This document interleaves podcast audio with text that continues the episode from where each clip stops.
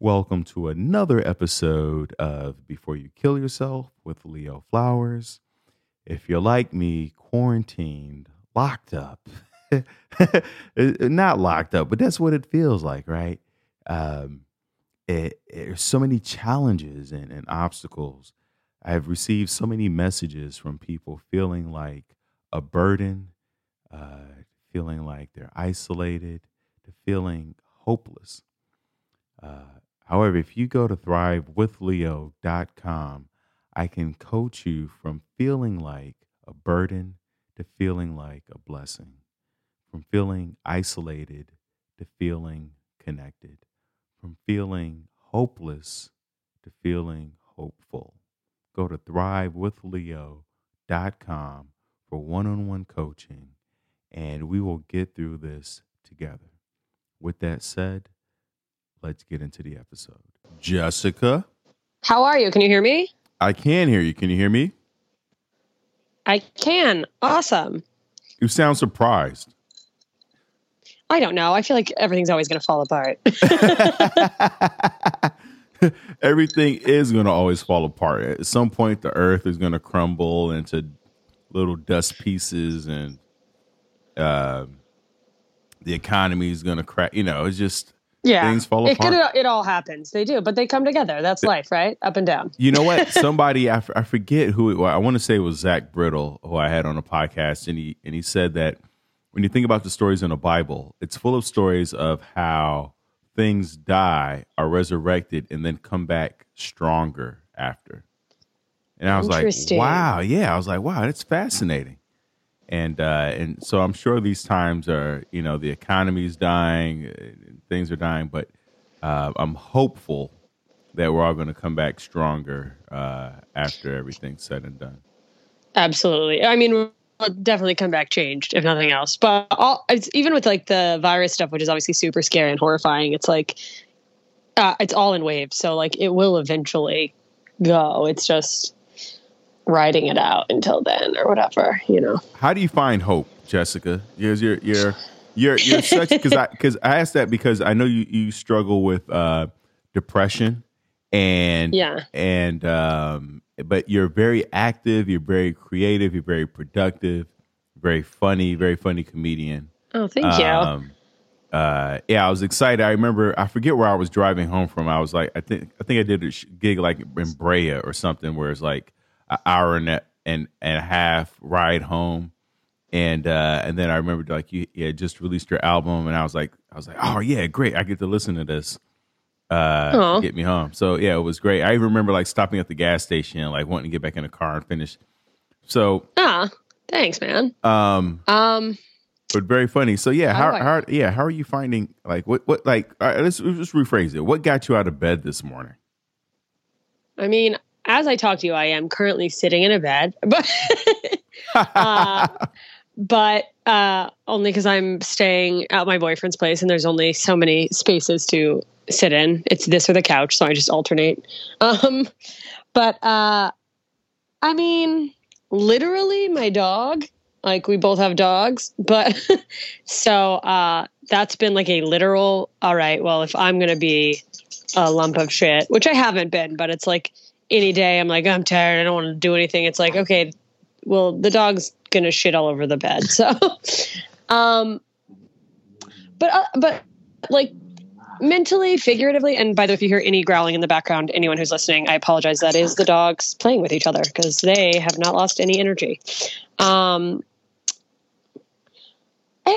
of weird because for some reason, like this whole kind of lockdown hit the day I was moving to a new apartment. And I don't know if for me being someone who goes through anxiety and depression anyway is part of it, but like I haven't fully, I feel like there's so many people with what's going on with the virus that are in despair and kind of like, this is the end of the world and really having trouble with it. And I'm having a hard time pointing to a reason why I'm kind of okay with how things are going other than like eventually, like I'm going to have to worry about my finances if things stay the way they are. Cause like, you know, as comedians, our money is made in front of crowds. But it's sort of like 2 or 3 years ago, I did this silent meditation retreat. It was like a 10-day meditation. And the type of meditation is called Vipassana. And I know I was silent for 10 days, which no one believes, but no, one of my ex-girlfriends did it for 10 days and we were going to do it together. Then we broke up right before the retreat. And so she went. Rough. Well, just for reference, whatever happens, they do separate the men and the women. So if you had wanted to meditate, but you were like, no, I was definitely just doing this because I'm like, oh, I guess she has sex with me. So I guess I'm going to a meditation. No, I really wanted to go, but, and I was like, I should still go. But then I you know, in my head, I was like, we're just going to end up having makeup sex somewhere up there. Like, we're going to sneak into each other's tents and then, like, ruin the whole silent meditation. They completely separate. I mean, there had been, I mean, unless you planned it ahead of time, they separate the men and the women. So anyone planning to do that, by the way, think ahead, have a plan. Because otherwise, they, like, take your phone away. But the gist of the kind of technique they teach you, there's this word, and I don't want to like give misinformation. I want to say it's Sanskrit, but I think it's probably some other Eastern Tibetan language called Aniche, which translates to impermanence. And I mean, already circling back to what we were saying at the beginning of our phone call, but it's just this sort of notion that everything arises to pass away. So in the meditation, they sort of teach you to just be aware of your body, be aware of your breath. And then as things come up, either emotionally, just mentally, or even like physical, like weird feelings in your body. Maybe you have an itch on your nose or like your legs feel a little cramped because you've been sitting meditating for a while, like to not react and just observe them. So you're like learning that muscle. And I think learning that, and I haven't been meditating regularly like I definitely could be, but that was 2017, the end of 2017. And I think it truly changed something in me where learning about that and really having it drilled into my head, because for 10 days you're silent, but they play these videos at the end that sort of talk about the meditation and what we might be feeling. And they just really reiterate this, like everything arises to pass away.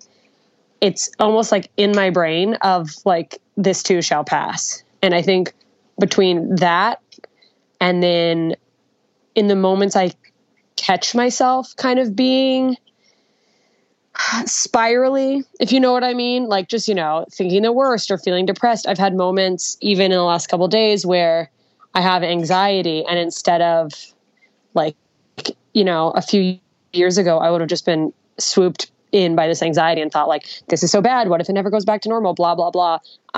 It's like, it's almost a muscle. Sorry if this is so off the walls, but it's like I'm able to catch that I have anxiety, and then instead of identifying with that emotion, it's like I'm almost observing it. Like when I realize it's happening, I can go, okay, well, right now I'm feeling anxious and it's just gotta happen. But like reminding myself that it's gonna go away. And then gratitude has been huge. And that's like, I hate that I'm like, oh, that's a thing my mom just would spout off from her 12-step programs, my whole like youth, gratitude. And I was like, yeah, whatever. But the moments of, oh my God, I can't do this. I don't have shows. You know, I miss hugging my friends. Trying to catch myself and then reframe and think about what I do have that I'm so lucky for, that like, at a time like this, I have a shelter, I have toilet paper, you know, it's like, I think trying to focus on what you do have is more important in times like these than ever, than worrying about what you don't have or can't do. Yeah. You know what, I've been going through my cell phone and calling everyone, you know, because it's so easy right now to feel alone. And yes, like you're isolated.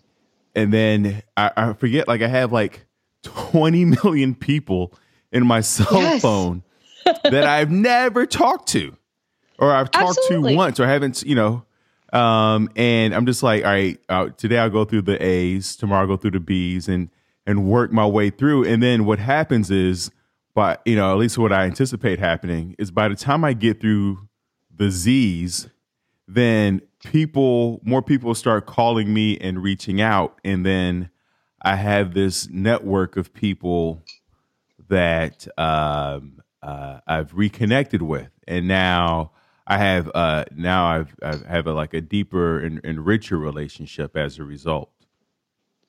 Absolutely. I think that when we're on the go, we're working, we're going everywhere. It's easy to take all the connections we have for granted.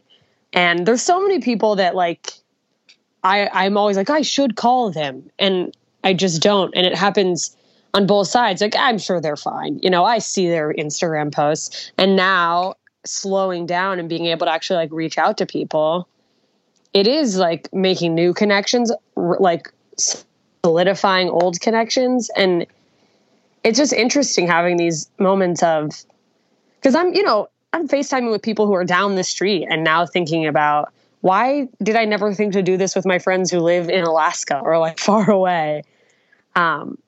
And it has been cool, the like connections. I do feel a lot more connected to some of my friends just from doing this. And I'm trying to make an extra effort to, even via text, checking in on my friends who are single and live alone. Cause I'm like, oh man, I mean, I'm a lot to deal with. So I'm trying to like not drive my boyfriend insane, but I'm just thinking of like, man, if I was like completely isolated, and what if they're not reaching out because they're like, I don't want to bother anyone. I think it's like a really important time to just check in on people. Yeah, so much. And it's interesting you talk about like, you know, you and your boyfriend are in a very tight, confined space, and like the last thing you want to do is, and you're at his place, right? And so you're very aware of like, oof, I don't want to be a burden. I don't want to be, I don't want to be a debt, like that. That has to be a struggle.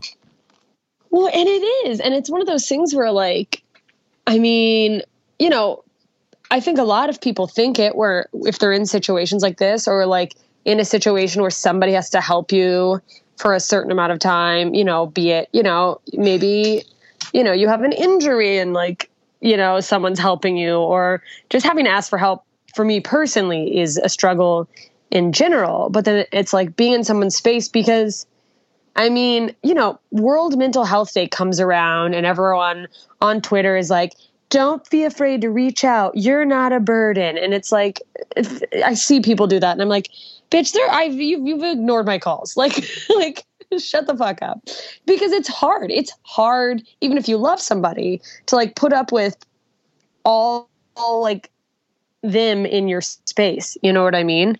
So, and I like worry about being intense and whatever, and he's super sweet, but it's just, we all as humans, as just as much as we crave and need socialization, we do need that kind of like time to unwind into ourselves. And so it is a challenge when you are like in such confined spaces with other people where you can't really go get a break. So it's just a lot of practicing patience. And I think, I mean, what we're doing is just trying to be, let's be respectful of what people need and also communicate openly. No trying to like tuck in if something bothers you, because you're going to like fester on it. You know, if something I do or is just like so annoying to him and he doesn't say it, I'm like, yeah, that's fine if I did it once and then I leave and I go to my house and that never happens again. But like, we're together for the next 10 years. Month at least. So yeah, well, I'm just saying like in the confined spaces, and who knows with this thing. So I think the biggest thing you can do with another person in your space, a partner, even a roommate, whatever, is communicate and then remember patience, because we're all in this together, and you don't want to push away the people who care about you. Yeah, it's so true. You know, this is a real time to be mindful, and it's also a time of like, you're not going to get it all right. So you know, if there's an explosion or a fight, to be able to come back and just say I'm sorry, and and, you know, try to work through it. You know. Absolutely. Is yeah. Just having the, like, getting rid of that pride or whatever it is that, like, keeps us from wanting to admit when we're doing something or, you know, when we're at fault, which the ego plays a big part in, like, helping us think that we're perfect. you know what I mean? Where it's like trying to see it in a way that you're like, I didn't do anything upsetting. But I think just being super aware of your space and what you're doing and willing to admit when you've done something is going to be way more helpful, because, like, you're stuck in this, you know, so you got to make it as best as you can. I also think there's something to accepting that there's going to be days or moments where, like, it does suck.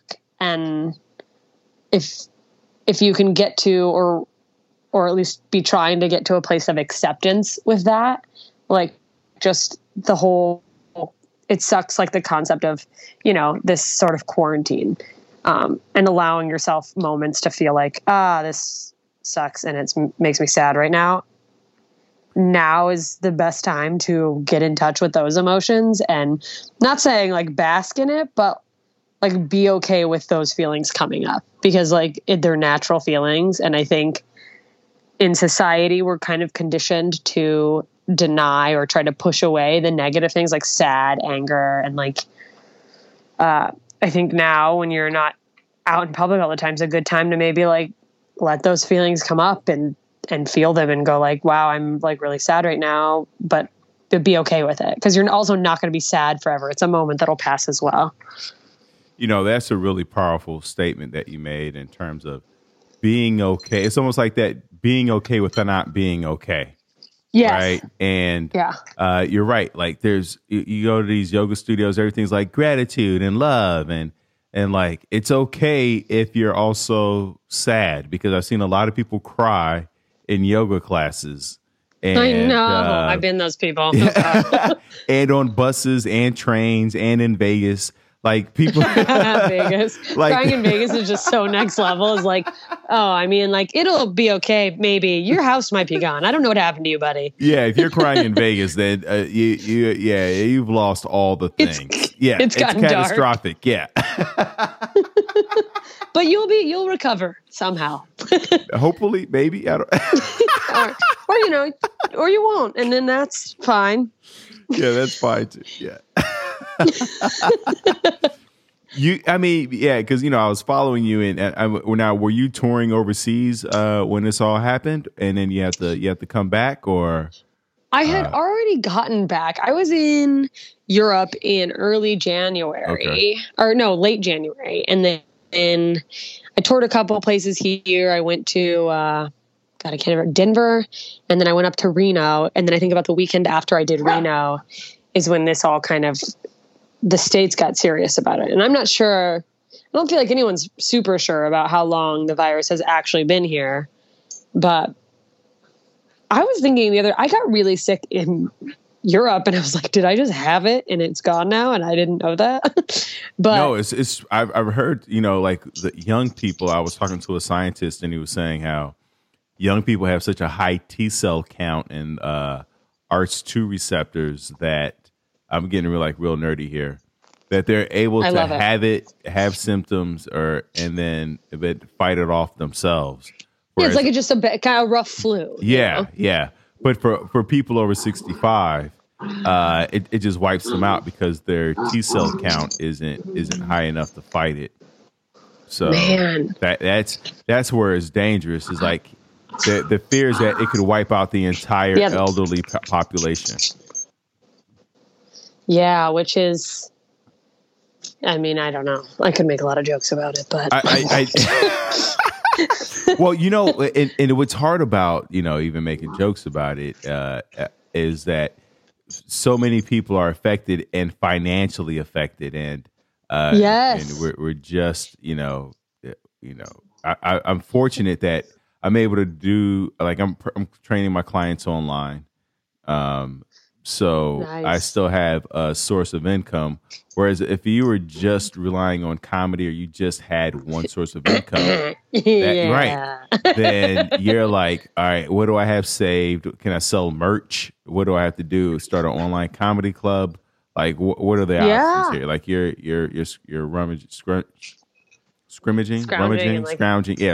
around. Yeah. Scrimmaging. It's a game.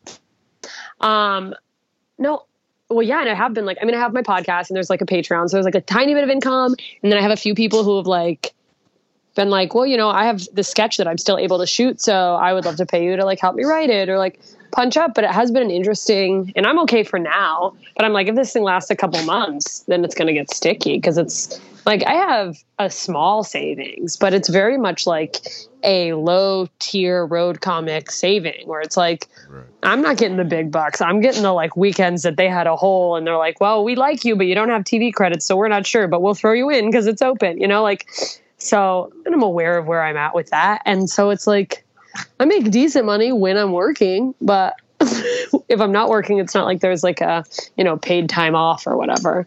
So well, are you, what about the streams from your album? Is that generating enough income for you to? Not enough now. It's, I'm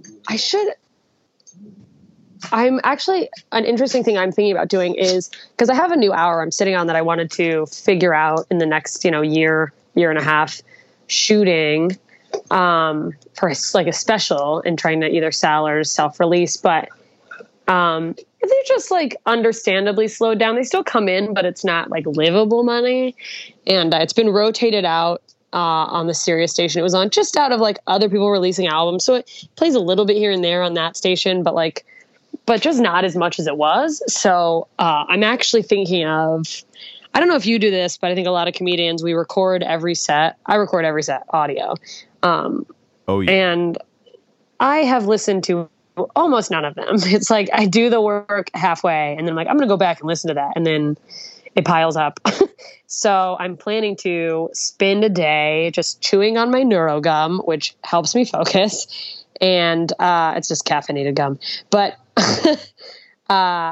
going through my audio and then finding things, because I'll go on random tangents that end up being funny, but they're not really like bits. They're just kind of riffs I take off on. So I'm thinking about putting together an album from that and then just releasing another album for now. And then just, you know, I'm making some content. I've gotten a few more patrons since everything kind of shut down. So just trying to stay on top of my own podcast and getting the word out about that. It's called Ignorance is Blessed, if anyone's interested. Hashtag blessed. It's intentionally wrong. But, yeah, so it has been interesting and just thinking about like, all right, well, what can I do? And then like thinking about all the skills I have in other fields and how maybe I can put some of those into action. So we'll see. It's, yeah, it can be a scary time. And I think with everyone highlighting, you know, the big focus is, you know, 65 and over, we really have to, you know, keep them inside and not let them socialize. A big thing it's highlighting that I feel like people aren't talking about enough is like the suffering of people over that age because they're still out in the workforce. You know what I mean? Like, wow. There's so many people over 65 that like, they're like, I'm not even close to retiring, or that aren't in a field where they really feel like they can retire. And it's like, oh, I'm just supposed to like hang out inside and then trying to get back in the work field at that age once this starts to blow over is going to be hard because unfortunately there's a heavy amount of age discrimination. And it's like you know, obviously people are going to step up as much as they can to help their family and help people they love and, or just, you know, help people in general. But that's a huge shift for any family. It's like the head of your household is no longer working, or all of a sudden, like you were, you know, your parents who were very independent are going to have to come live with you. Not even, you know, not even necessarily for health reasons, but because like they no longer have an income and it's less safe for them to be out there. And there's just so many things to think about. There it is. And it could feel overwhelming. And I think that, one of the reasons why I've been limiting my social media and news intake Like I'm purposely like just filling up my days with things to do, and then only going on the news at like around 6. Absolutely. And I don't even really look at the news. I just like because I check it on my phone, and I go to Google, and Google will tell me, like, if I click in the search, it'll pop up like the 10 trending things for the day. Yeah. And the main news stories or whatever. Yeah. And 9 times out of 10, none of them are interesting. I go, no. Oh, okay, the world's not, like, all I'm looking to see is like the world is ending. Or, yeah, it's like, is there some big change I have to make? Like, has it gotten tighter? Right. Is there something I need to be like taking, like a vitamin or some other shortage that I need to worry about? Yeah. And I think that's so important. It is, because like the only thing, and the thing that gives me hope is like if I see somewhere in there like something about a Kardashian or like the royal family, I go, okay, we're good. Like if we have room to talk about for that story, then we're all right. We're okay. Yeah, like, yeah, the Kardashians are trending. Like, okay, then it must not be that bad. Yeah. Yeah. It's like there's a feud with Taylor Swift. There's a light at that's our light at the end of a tunnel. Yeah. Like, what's true too, because I think, you know, the internet for all of the goodness it's brought us, and like at a time to be like, what a great time to have to be quarantined. If you had to be quarantined, it's like, we're so able to connect. We have access to so many activities, you know, to just at least keep our day going. So we're not just staring at the ceiling, but it's so easy to get inundated with news where it's like, yeah, we used to, someone would pick up the paper in the morning and that's all they did. Or, you know, you'd watch the evening news and that was your whole thing. But with this constant share, it's very easy to get caught in that. And like, that can push your anxiety to spiral. So I've also been very diligent. I kind of do it anyways, just because I know I get overwhelmed, but I'm on the phone, you know, I'm doing like Skypes and stuff for podcasts, but as far as like social media, I'm on way less, because it's like, yeah, I know it's bad. I don't need to have that like constantly repeated in a feed at me when there's nothing else I can do. You know, it's like, if there's a step I can take, please let me know. But like just going like, it's still pretty bad is like, my brain will be crazy enough without that.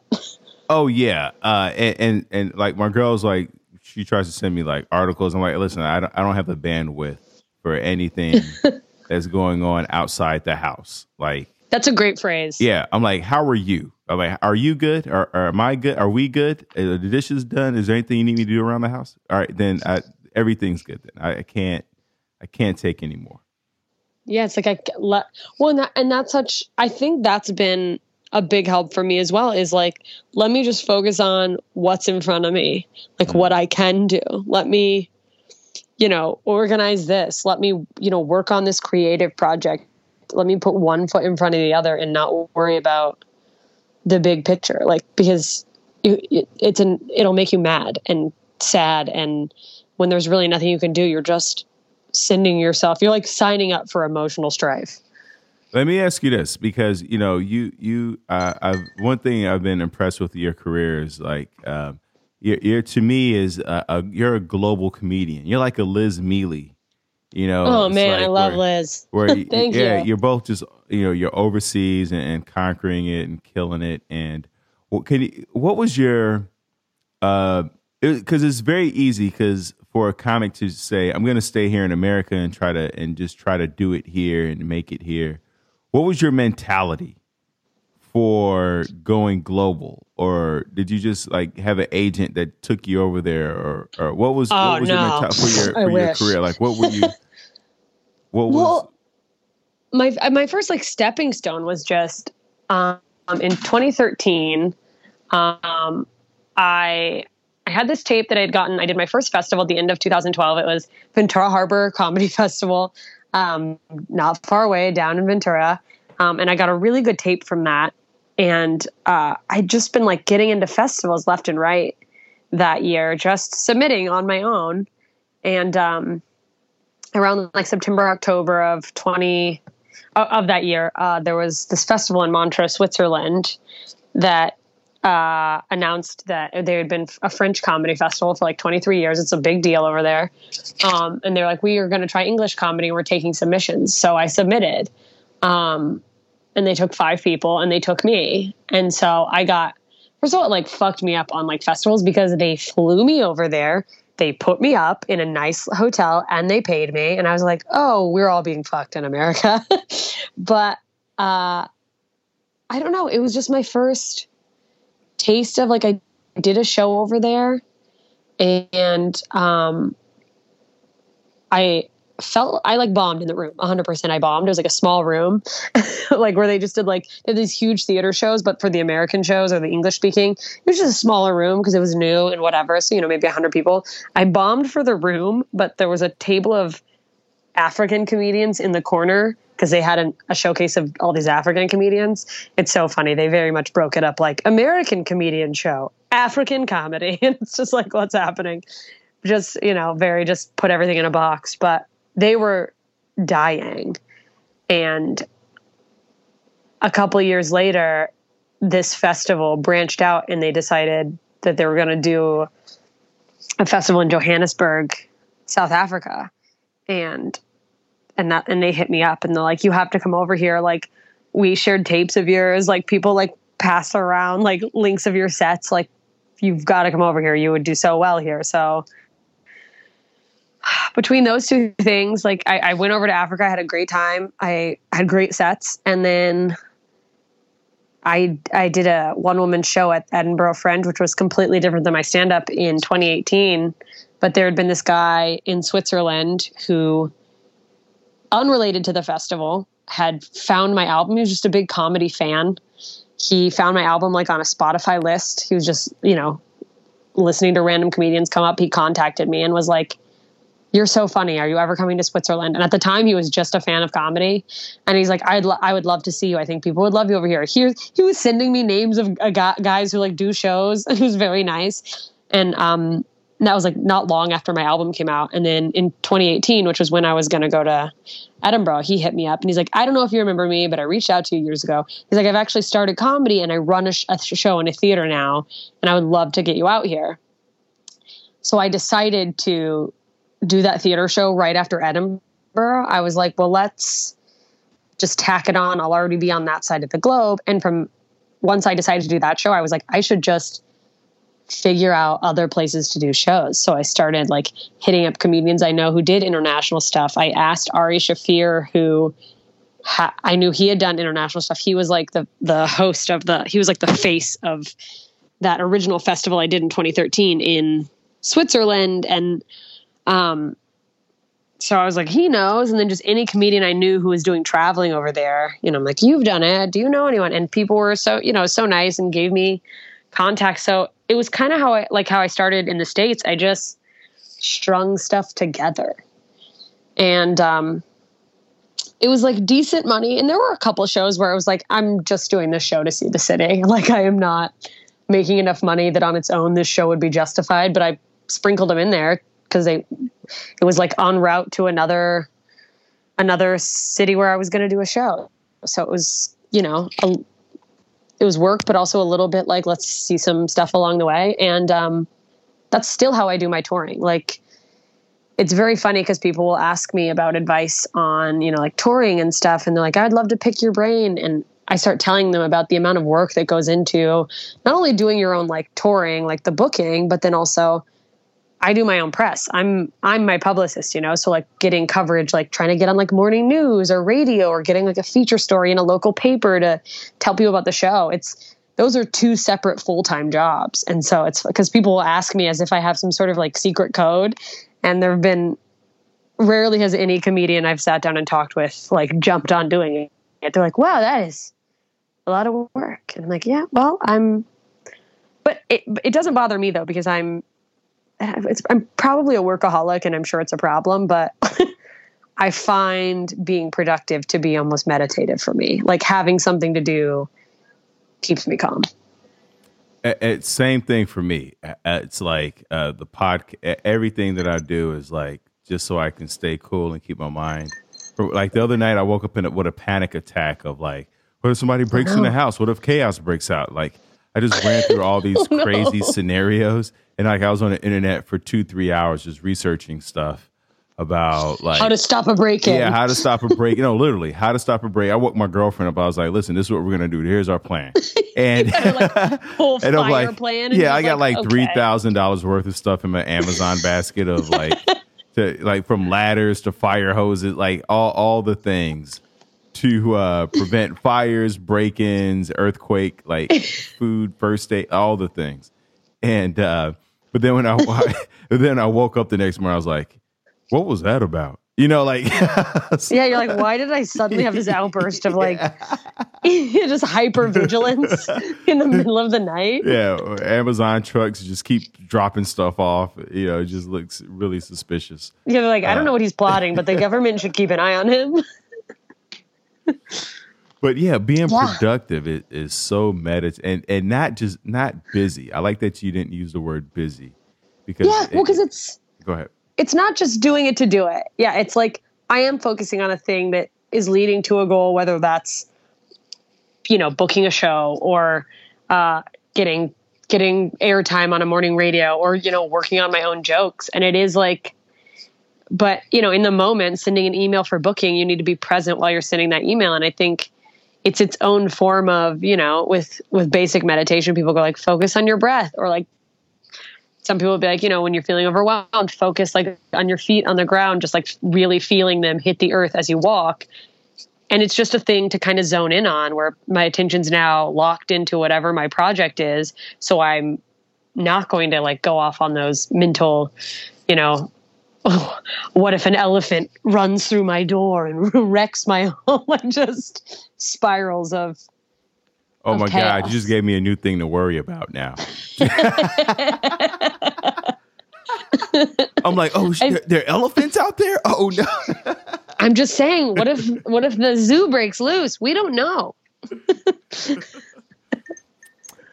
You know, so your struggle with depression and you're managing it. What was your bottom? What did that bottom look like for you? And then how did you pull yourself out of that? God, that's really hard because I think I spent a lot of time spiraling, not aware that I was like on a downward spiral. But what happened in, it's so weird to think that I once attempted suicide and I still don't know if that was my bottom. That was like 2012. I'd had like a very rough year before that. I was in an abusive relationship and just got out of it and was living alone. And for me, like if you would have told me what being suicidal, I mean, people did talk about like being suicidal and like what I would have assumed it would look like versus how I experienced it. It was two different things. Like I always thought that being suicidal was this very depressed, there's no reason to live. I can't get out of bed. I'm so sad. But my feelings were more of like a manic, it was like an inability to shut my brain off. And it was driving me like legitimately insane, clearly.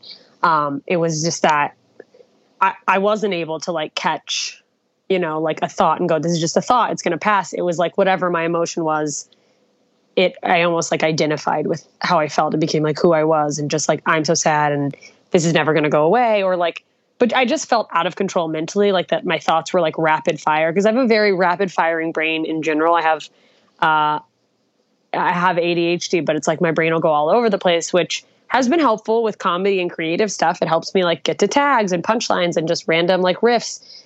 But, it was this moment of like, I wasn't able to stop the like firing of thoughts and they would just like jump from this to that. And it was like, I had no control over my own brain.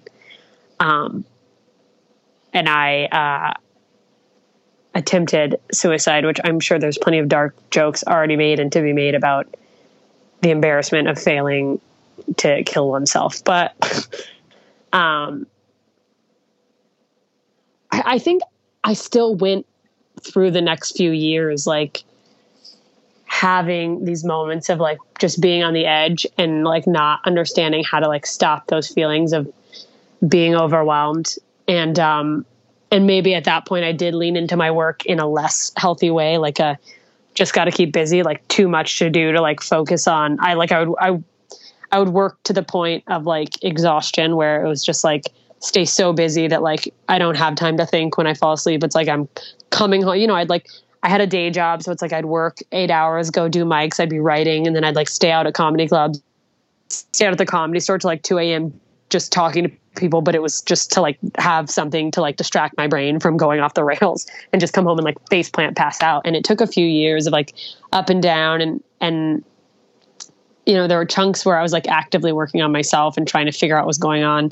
Cause I guess I've always been someone who, for better or worse, instead of like running from things when I know that there's an issue, I'm just like, I lean into it. I'm like, let's see what this is. Why is my brain like this? And I think I was kind of on this like up and down path of having moments of feeling healthy. And then, I would go through like relationships where they would become codependent, and that was my own like addiction and issue. And then I got out of one in 2016, and I think I was like really actively just working on like for the first time understanding like self-care. And because I've always been like I'm the child of an alcoholic, so it's pretty classic case of just like codependent, people pleaser, just worry about everyone else and what's going to upset them and how can I act to prevent other people from feeling bad type of thing. And I had never really done the like, well, what do I want? How do I feel? Like checking in with myself. And I think I was starting to get better about that. And I wasn't where I needed to be to get in a relationship. But then I had a like moment with someone where I'm like, I guess this feels magical. And in retrospect, we were both high on edibles, but, so I got into another relationship, and it sort of just like set me back to repeating these patterns. And then when we broke up, it was this like straw breaking the camel's back kind of situation where the breakup itself, we like both felt coming, and it was meant to end. Like it was a relationship where it's like, we should have just been good friends, and like, it never should have been a relationship, but he pulled the trigger on that. And it just was this tiny little thing that sort of triggered all of my trauma that I had buried from like years before. So this is like middle of 2017 where like he broke up with me, and on paper that's fine. But it was also just this, like it triggered this memory of, cause I was abandoned by my dad. So like, it's so weird to be like, a boyfriend triggered my dad, but I guess there's a reason they say girls have daddy issues. But like just this whole dumping of wondering if I'm always too much, or if it's just always going to be a thing where people leave me and I'll never find someone who wants to stay. And like for about a month or two, I was in this like extremely low where it was like, it was one of the few times up to that point that I'd ever like felt what I think people are talking about when they describe heartbreak, where like, and it was not just because of the, like a breakup. It was just because it had triggered all these like kind of memories of like, my dad literally left me, and I kind of just swept it under the rug. And I was like, that's what dads do sometimes. But that psychologically affects kids, you know what I mean? And as a kid, you don't know how to process that trauma. So it's just like, all right, into the vault for you. But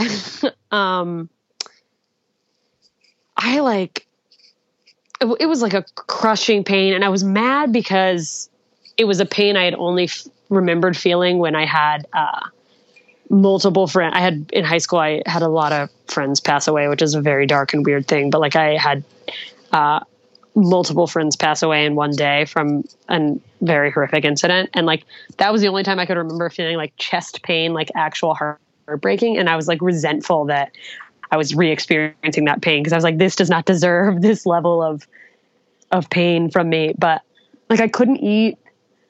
I was like not going out. And I went through a period where like, I lost a lot of weight, And of course, being like a sick fucking woman in LA, I'm like, at least I'm losing weight.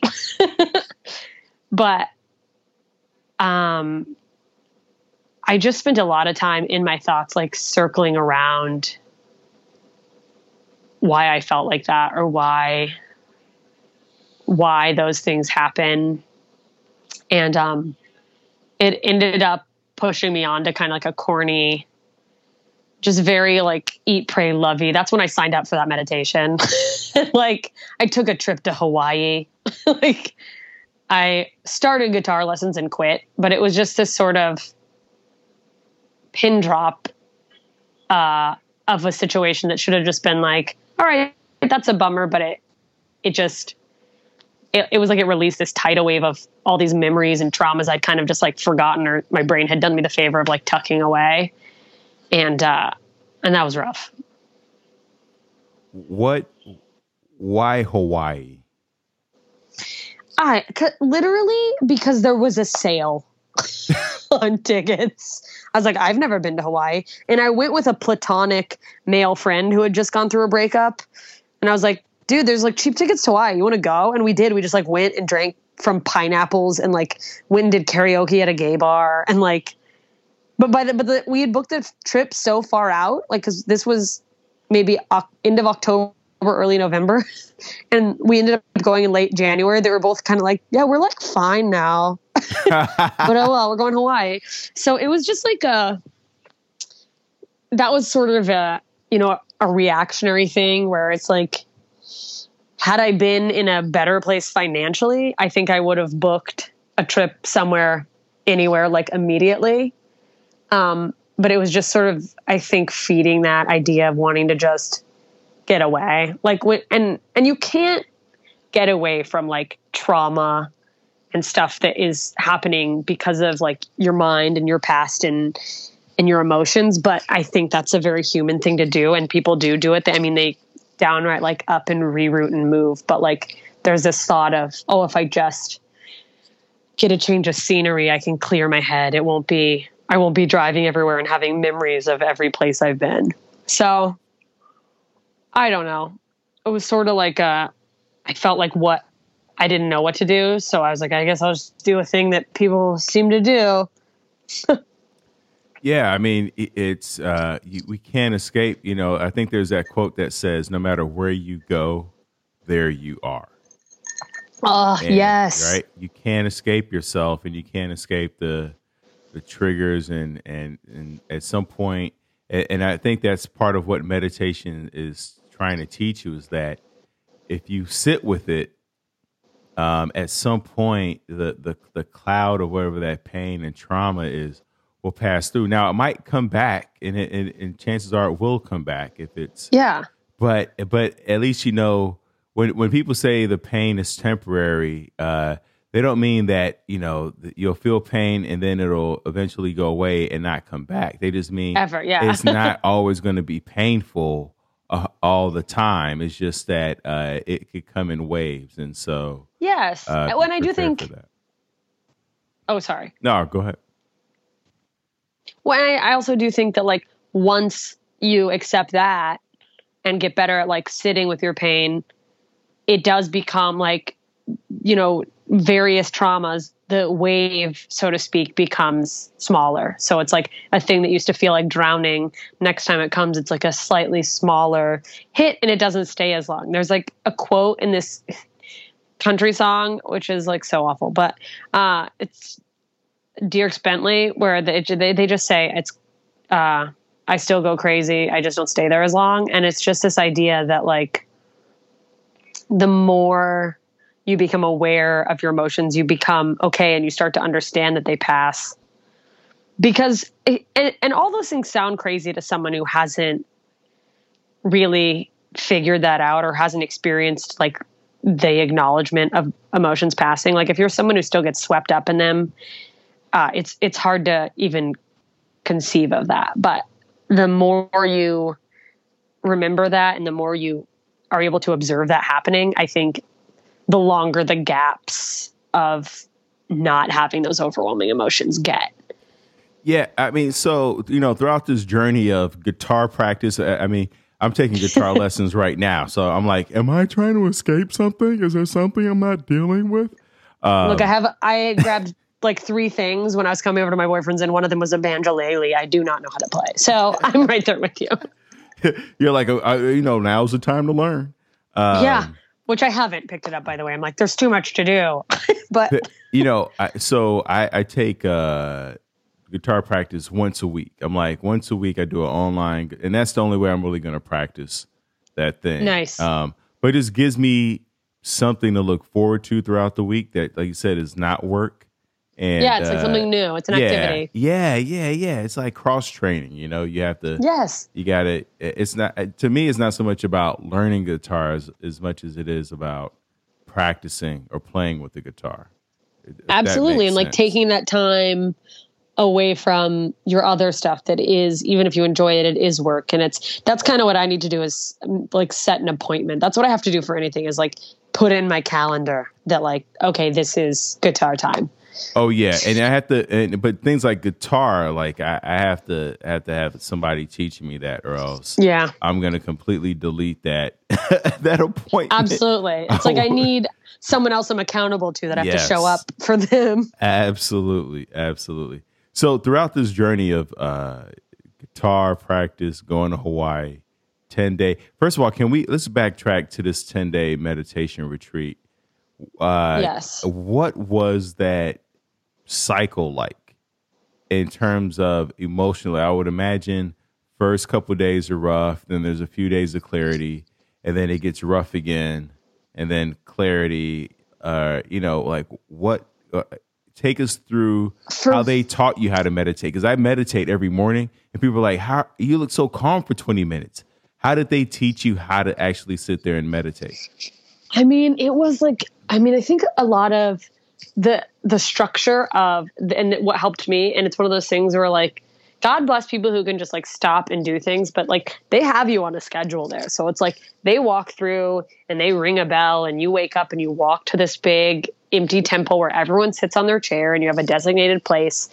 But it's like, I think the whole first day was me just trying to figure out if I was meditating or not. Like my brain the whole time was like, am I meditating? Like, so it wasn't really quiet, you know, it was just like, I don't know. Oh, my back hurts. Like, it was just like a ton of thoughts. And then I think by day 2 or 3, I started feeling like a little more calm. And then, but it was like, I would just have moments of like, it went from the thoughts of, am I observing my breath, or am I breathing? Like, am I controlling my breath? To like weird random thoughts pop in your head, or like memories from childhood. And I think on like day 4, I was starting to feel a little intense, but it was less like from the meditation and more just like antsiness about being silent and kind of just like, you know, wondering like what the hell I'm doing, or like, it's so hard to be quiet because I am someone who just wants to connect with people and when they're around me.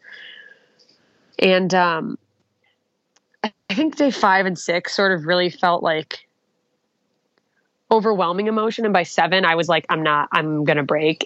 But at that point, it was like I was having like all these realizations come up, like that I hadn't realized that what had happened with my breakup was like triggering of all this. It was just an overwhelming emotion. And now it was like thought by thought is coming up of like, I'm remembering these feelings and like acknowledging like the things that like I can't control.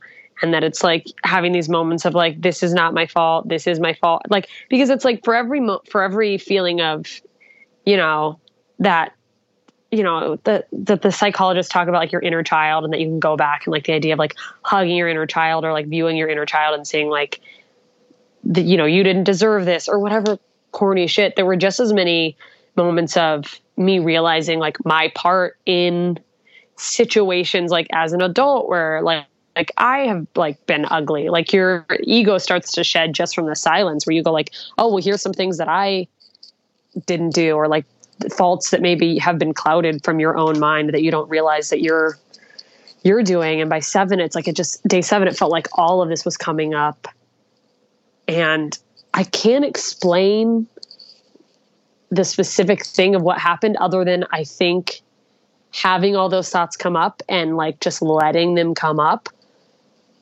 sort of released the like weight of the tension of having for years just stuffed it down and like not acknowledged any pain. But by the, so they did the meditations in like 2.5 hour chunks. And by the second chunk of day 8, I just had this, I didn't realize till they like ring the bell for the meditation to be over. But that was the first time I was like, oh, I was just there observing my breath. It was like this clear, it was almost like a high. It's very bizarre. And I know there's a million people rolling their eyes at this, because it's like when marathon runners are like, you just get a runner's high. I'm like, oh, you get high from running. Fuck you. Like, do drugs, man up. But it was just this like calm. And it's the same thing that like, I think anyone, because I'm a person now who like, if I need to cry, you know, I don't just like, if I can avoid it, I don't burst into tears in public. But like, if I'm at home and it's like, I'm overwhelmed with emotions, be it something specific, or sometimes, I mean, you know, it's just like hormonal and you're like, I don't know, I need to cry. I fully give myself permission. I'm like, I'm going to feel this. So whatever I feel like I'm going to do, I'm going to let it out. And at the end of crying, I'm always 1,000% more calm. And it's like, I see things more clearly. So I just really think there is something to being in a place where if all you're doing is sitting and you have room to let your emotions come up, because it's like, I wasn't doing work. So there is no like distraction from them. There's no stuffing them down because I'm on the run, or because I'm just like, there's that cultural condition of like, don't be sad, pull yourself up by your bootstraps. And it's like, yeah, you're just sitting there in silence and you can feel whatever you're going to feel. And having that come up releases this like extra strain that's been in and onto your body and your mind for however long.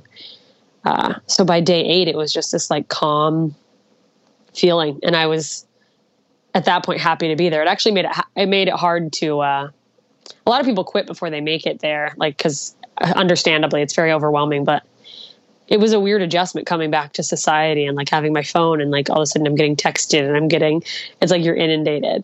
But, I think just having a space where your body and mind have permission to like allow things come up helps you kind of clear out the gunk, so to speak. Yeah. And you don't have to go to Hawaii, or, you know, I went to Thailand that, you know, just about, you know, yeah, you could be in your bathroom, closet, basement, living room, anywhere, even in your car, you know, it's just like you said, it's a place for your body and mind too. I think that's why people go to a bar after work. Because that's the socially acceptable place to go find yourself. But really, you're just going to find debt and just, you're just trying to drown it with booze. Right. Yeah. Or it's like, oh, and that's the thing, too, is even socialization right now. It's like, it's so healthy. I definitely think it's like in the hierarchy of like needs for what humans need is to be social with one another. But I think... and I'm saying this from like a first person perspective, I think we can even use that unintentionally as an avoidance of all this stuff. You know, you like fill up your social calendar with parties and meetings and dinners and lunches. And it's like, yeah, if you don't have time to let this stuff come up, it can't come up. But in my opinion, it will come out in one form or another, whether that's, you know, and not taking away from the fact that anxiety and depression can happen sporadically because of chemical imbalances. But I think there's a lot of people don't realize that it's a symptom of something else. So it's like you keeping this stuff in and never having time or allowing yourself to acknowledge it. It builds up. It'll come out emotionally and like mental health issues, or even like physically. Like I think a lot of my autoimmune issues probably stem from years of just like burying shit down, and your body's only going to take it for so long before all of a sudden you're having ulcers or migraines or emotional, you know, like a crazy amount of anxiety. And we just go, what is this from? And a lot of times I think it is like burying, whether it's intentional or just a byproduct of society, like emotions. Yeah. You know, that's why I find such relief in journaling. It's a space for, all the things to surface themselves. Yes. And it, you know, it's a safe place to let it go if you can't. Or, you know, why people dance or even work out. I think that's going to be the challenge for people who released and found their solace in their meditation and, you know, group workout, soul cycle. You know, workouts, I mean, yeah. I mean, why are some people paying $100 a class to ride on a bike indoors? Yeah, that's got to be like your zone. If you're willing to pay for that, it's because it's changing you. Yeah. It's like helping. Jessica, thank you for being on the episode. Plug all your things. Where can people find you?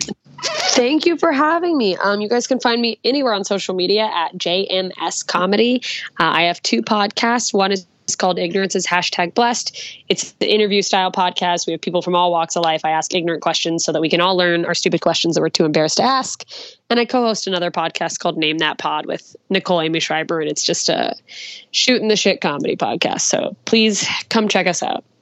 I love it. And I ask this of all my guests is that, you know, I always feel like, because it's a suicide prevention podcast, I always feel like there's one person listening in who's on the precipice of ending their life. Before you kill yourself, what would you say to that person, Jessica? Give it 10 minutes. You're just breathe. Is that like, this too shall pass is what I would say, is that like whatever you're feeling right now that feels overwhelming, it's literally sometimes you give it like a couple minutes and the feeling passes away. So like, hang tight, no pun intended. But just breathe. Give it 10 minutes and just breathe. Thank you so much for tuning in. Remember, this podcast is not a substitute for you going to get help, for you calling someone, calling a therapist, calling a friend, call an enemy, yell. You know, now everybody's home, not bang on their window, doors, yell. Oh, don't yell. I don't. Send them a letter, write letters, something. But get help. Reach there are out. Apps, there are online therapists. Reach out. Don't touch anybody. You can reach, don't touch. Emotionally reach out. And thank you for rating it 5 stars and sharing it. I love all the comments that are on iTunes. Keep posting the comments. I appreciate those. And then if you need one-on-one coaching, go to thrivewithleo.com. Because, you know, I've been there, and it's the reason why I started this podcast, is that those feelings of being a burden and feeling lonely and anxious and overwhelmed, you know, I can definitely relate to and still struggle with sometimes on a daily basis. And like she said, it never goes away. It comes and goes. And hopefully we're more aware of it as it comes, so that we can step back and handle it in a healthier way. So thank you for tuning in, and we will talk to you soon. Peace. One of them, and you know, and I'm listening to like how independent your family is, and are there other ways that people can kind of find their own identity within a relationship? Because a lot of people do, I think, get into a relationship with the idea that the other person will shape and mold them, or that the relationship will save them and give them a purpose. Are there some other ways that people can take time to figure out who they are? Yeah, I mean, obviously I'm a fan of self-help work. I think personal therapy is really, really important. I think there's got to be something where people are allowed just to be different. So one of the things that makes it work for Rebecca and I is we just kind of stopped trying to change the other, try to make them more like us, which is cost. It costs something. Like, it's a little bit of a bummer, but it means that we still get to sort of be okay in our own skin, because I'm not trying to always conform to the skin that she wants me to wear. And then with that permission, oh, actually, you know what?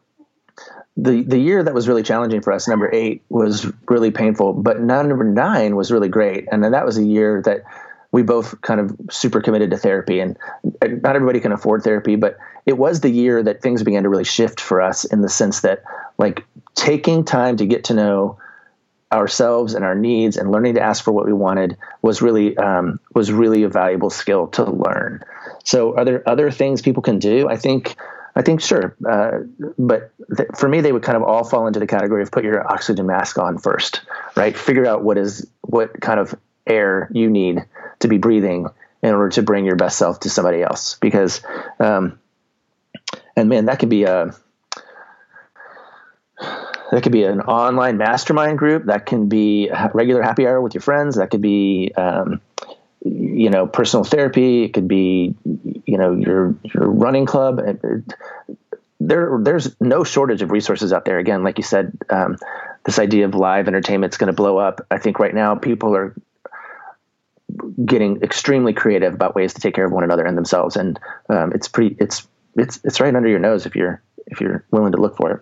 It's true. During this time, I part of me feels a little guilty because, we do have that idea that I wake up and I should be attentive to my partner. But, I've been getting up and working out and then meditating first thing in the morning. Yeah, meditation's great, too. I can't even believe I didn't.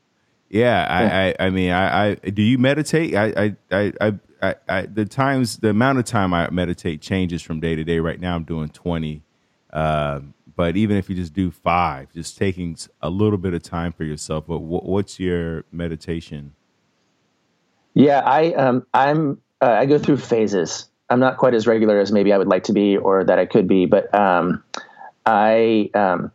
I don't currently have a meditation practice, but it's certainly on my list, but I've gone through different, I don't want to call it eras, but different phases of my life. I've it's either been something I've done more often than not, if you know what I mean.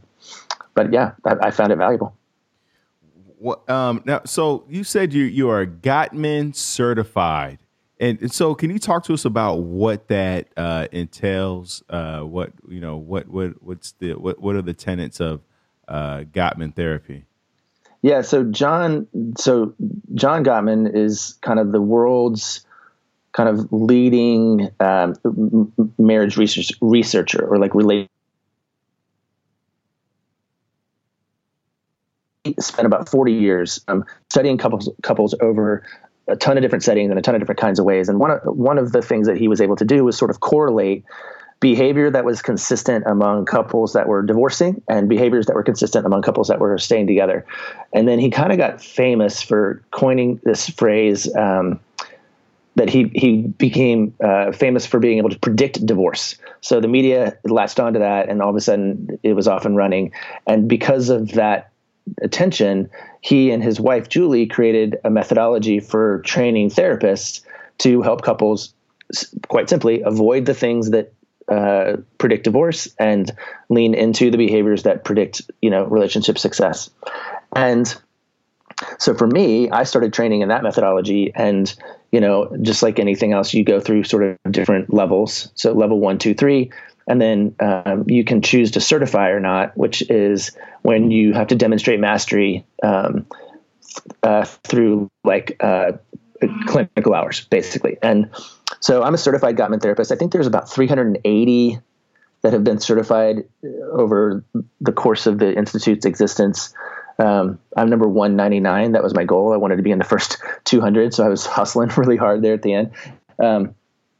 But yeah, basically when people want to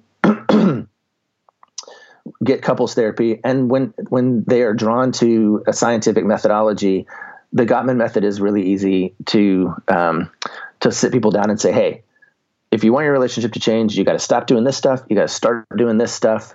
And ideally what we're trying to do is figure out like, what are they? So we'll like assess a couple, and the assessment tells us like what they're already doing well that maybe we don't have to work on. Right. Like, and what they're already, where their areas of trouble are that maybe aren't as important as those two areas over there. And then you just sort of surgically go in and help them figure out how to make some of those changes. A lot of Gottman therapists are very, very scientific and surgical in their way that they use the method. I tend to be a little more open-handed. I tend to play a little bit more detective than scientist, but it's really helpful, and it's been really helpful for Rebecca and I because at a minimum, it can give a couple like a shared language. Remember how I said it's really important for couples to have some sense of what they both want. And if they both want to protect the relationship from some of these toxic behaviors, then that having a shared vocabulary, like the Gottman method, can make that easier for them to navigate. And that makes complete sense. When I'm backtracking a little bit, in terms of because you've been counseling married couples for over 12 years, and I'm sure infidelity has come up a lot in relationships. Is the reason for infidelity different for the man and the woman generally, or is it the same for most marriages? And then how do people overcome that? Yeah, I would say that there are lots of different, what I would call, profiles of infidelity. Because sometimes their infidelity is, you hooked up with a prostitute on a business trip to Las Vegas. And sometimes it's, you fell in love with the stay-at-home dad at your school that you always saw at pick up and drop off, and you've been having a illicit affair for 3 years, or whatever it is. I mean, there's everything in between. What it always is betrayal. And betrayal, I'm sorry. I didn't say anything. Oh, sorry. What it always is betrayal. And that's really the issue, right? Like, it doesn't almost even matter how it started or what happened or how it ended. It matters whether or not the couple can, find a sense of, sort of attunement and attachment, reattachment after the betrayal has occurred. And sometimes, frankly, the betrayal isn't infidelity. It could be financial betrayal. It could be, it could be you're an alcoholic or a workaholic. Those betrayals are similar. And we basically are trying to, when a couple comes in and betrayal is the presenting issue, we're trying to figure out whether or not there's enough equity in the relationship account to sort of reinvest. And that means that the harmed partner needs a certain kind of attention, and even the involved partner needs a certain kind of attention in order to figure out whether or not attachment is possible again. And it's really hard because it comes, it comes in different forms, and it really just depends on kind of the capacity for trust building that the harmed partner has. Zach, can I cut you off for a second? I'm just realizing that there's a difference between infidelity and betrayal. Can you? I mean, and not that I didn't know that, but I would have never have made that distinction. It was just something I just never thought about. Can you break down the difference between infidelity and betrayal? Because I think betrayal is something that is not in most people's vocabulary. It's either cheating or infidelity. Betrayal is just the umbrella, right? It's just the big umbrella. You had an expectation a reasonable expectation for how the relationship was going to work. And then somebody betrayed that expectation, betrayed you in that expectation. And sometimes they did it by cheating. Sometimes they do it by, hooking up with a prostitute in Las Vegas or, falling in love with the stay-at-home dad. And sometimes they do it by stashing away money for 10 years that you never knew about. And sometimes they do it by, staying at work longer than they have to because they don't really want to be at home with you anymore. But see, infidelity itself is so bizarre in the sense of, like, if I'm flirting with my college girlfriend on Facebook for a year, but I didn't see her because she lived in 10 states away, and we never had sex or anything. Like, that's still betrayal, if it's a secret. And sometimes you know what I mean? Like, so I think this is the hard part is people want it to be really clean. And it's just not, because there's tons of ways that you can be unfaithful. And I think this is something that I think is fun for me to think about, which is I hear people say all the time, particularly people who are in premarital therapy, although one thing I won't do is I won't tolerate cheating. Like, I won't tolerate cheating. And I'm like, okay, all right. But you will, because it's pretty, I mean, sometimes people just throw all the laundry out the window, but if they come into my office, it's because they want to learn how to tolerate this thing that they said that they wouldn't tolerate. What I like to remind people of is that literature, religion, nature is full of stories about things that are stronger after they died and been resurrected than things that are just like, they are what they are and they stay that way and they're the strongest they're ever going to be. I mean, I think when couples choose to recover from betrayal, and they do it like in a sincere and sort of empathetic and compassionate way, the relationship that they end up with can often be quite a bit stronger than the relationship that they started. You know, realistically, people stand up on the altar and they say things that they don't even know that they're saying, like, for better and for worse, and in sickness and in health, and richer and poorer. And we have no idea what it means to be sick. We have no idea what coronavirus is. We have no idea what bankruptcy is. We have no idea what's better and what's worse yet. We haven't experienced it. But when somebody, and then they say, I do, right? They say, I do, I'll do that stuff. And then somebody executes a betrayal or an infidelity, and that's essentially a saying, I don't, right? I said I did, but now I don't. When two people can turn it back toward each other and say to themselves and to each other again, I do, this time I do, and I actually know what I'm saying I do too, that can be really, really powerful and redemptive. And I think that's where I don't really get all that stressed out, or this is the wrong way to say it, but like, infidelity doesn't impress me anymore. Affairs don't. I used to be like, oh, you know, because it's like, what? But but no, it's of course we don't know what we're doing, you know? And if you think about this is the thing that also blows my mind. If you think about all of the sex that you've ever consumed or seen in the media or in, you know, in the world, whether it's pornography or whether it's in the checkout line at the grocery store, a book cover or something, almost none of that is between a man and a woman who are married to each other. Almost 100% of the sex that's portrayed in the media is between two people who aren't married to each other. Wow, I never thought about that. Sort of cultural ingraining.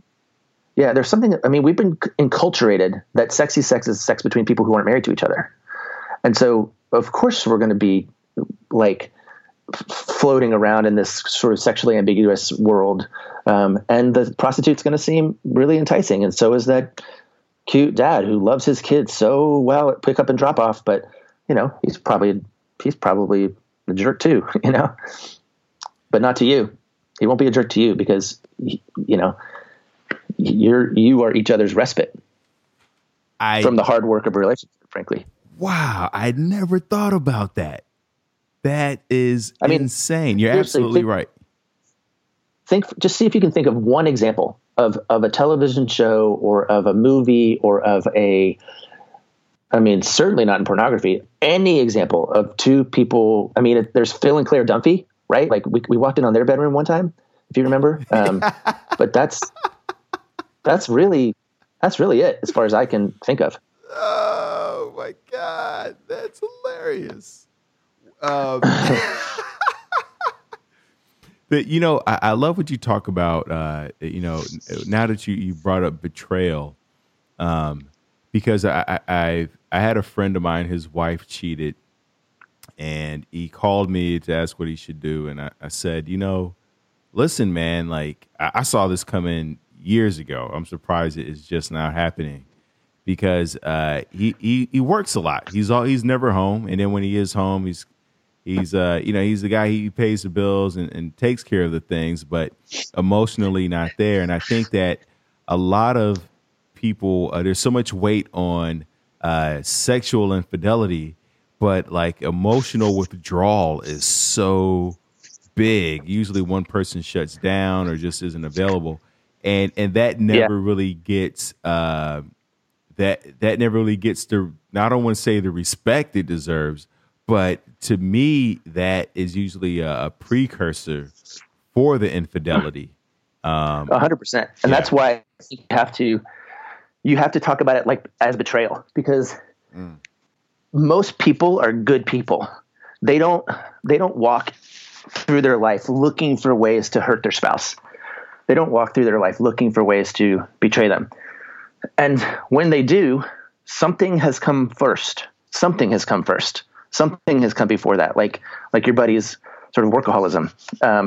And his wife may have experienced that as betrayal. And that was the point in time when they needed the intervention, not the point where she, got caught or whatever it is. That's what's well down the road usually, isn't it? Absolutely. Like you said, yeah. You've seen it coming. Yeah, because I'm like, there's just no way that, when you get married, it's because you want to be with that person, you want to spend time with that person. And then inevitably, what happens is, but I understand in this day and age, it's like, you have to work 2 or 3 jobs and have all these different hustles just to keep the lights on and to raise your family and make sure they go to a good school and to be able to afford the vacations. But we can't stay on that treadmill for so long that we forget to get off and reconnect and revisit and repair, as you said earlier. Yeah, no, you're not wrong. I think there's a slippery slope that we need to be paying attention to well before we think we're even on it. Having 2 kids, and you said the trouble in your marriage happened at the 8-year mark, and then you said the 18-year mark. Yeah, about 8 and 18. Yeah. Do you find that that's par for course? Because people talk about the 7-year itch. I'm sure there's a standard deviation of a year or two in there. Do you find that that's like a relationship pattern? I do. I mean, and it's not me that's found it. I mean, here's a piece of quirky data, which is this idea that 50% of couples get divorced is actually it's actually wrong. It's actually a lot lower than that. But the piece of it that is interesting is that most couples who divorce inside of 7 years. And usually around year 4, and that's often when there's a toddler. So the 7-year itch piece is this piece of like, what is the journey, and does the introduction of a child cause you to turn away from one another? And it often does because children need a lot of attention. But the antidote is really to make sure that in those first few years, particularly in the times of rapid change and stress, that you lean back into each other, and that you continue to prioritize the friendship. And frankly, that's pretty much what happened to us. Like we had a toddler, and both of us were kind of sliding into our own little worlds, and ultimately kind of lost sight of each other, which was. At least that story of year 8, we actually, and it probably would have happened sooner, but we struggled to get pregnant. So, we just didn't have our baby inside of that first 4 years. A buddy of mine, he's married, and his parents have been married and happily married. I've been around them, at least seemingly happily married, for like 40, 50 years. And he said that, as the husband, your job is to prioritize the wife, and then the wife prioritizes the kid. And he's like, if you keep that cycle going, you'll be all right. But and I think that a lot of times, like, both parents try to make the kid the priority, and then they forget about each other. Yeah. Yeah. And totally. It's tough. Zach, is there anything that we haven't talked about? Is there stuff that you're hearing out there, experiencing, seeing, reading about relationships and marriage and family? That you just like, oh my God, if most people just did this or said this or whatever. Yeah, I mean, if most people went to Amazon and bought my book, it would just solve everything. No, I mean, it's always changing, right? Everybody's always trying to figure out how to crack the code, and to me, I'm just kind of a slow and steady wins the race guy. Like, you got to have the foundational things in place and just keep putting one foot in front of the other. And then, go from there. And speaking of, I promised my kids a walk this afternoon, and so I got to go put one foot in front of the other with those guys. I love it. Zach, go ahead and plug all your things. Oh, let's see. So the easiest way to stay in touch with my voice is through MarriageTherapyRadio.com. That's our weekly podcast with my teaching partner, Laura. We talk about these things constantly. The book is Marriage Therapy Journal, which is at MarriageTherapyJournal.com. And it's also on Amazon. And if you're interested in kind of learning more, going through a deeper dive, we're going to be rolling out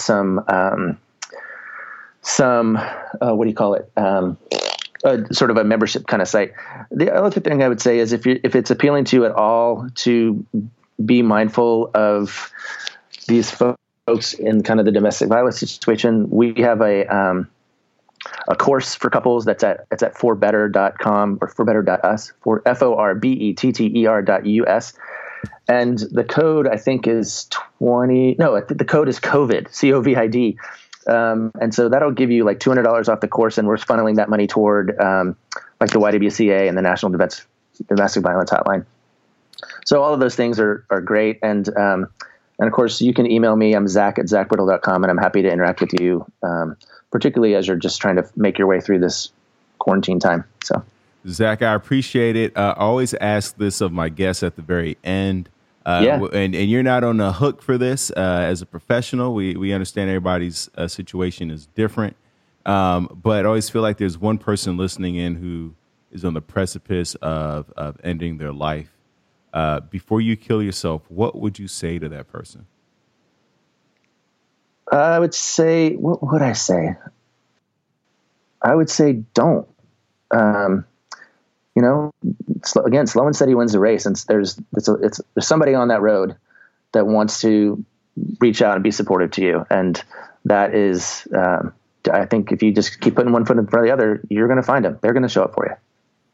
I love that, Zach. Thank you so much. Thank you for listening in to another episode of Before You Kill Yourself. Thank you for rating it 5 stars and sharing it. Sharing is caring, and if you need one-on-one coaching, go to thrivewithleo.com, thrivewithleo.com. We will talk to you soon. Peace.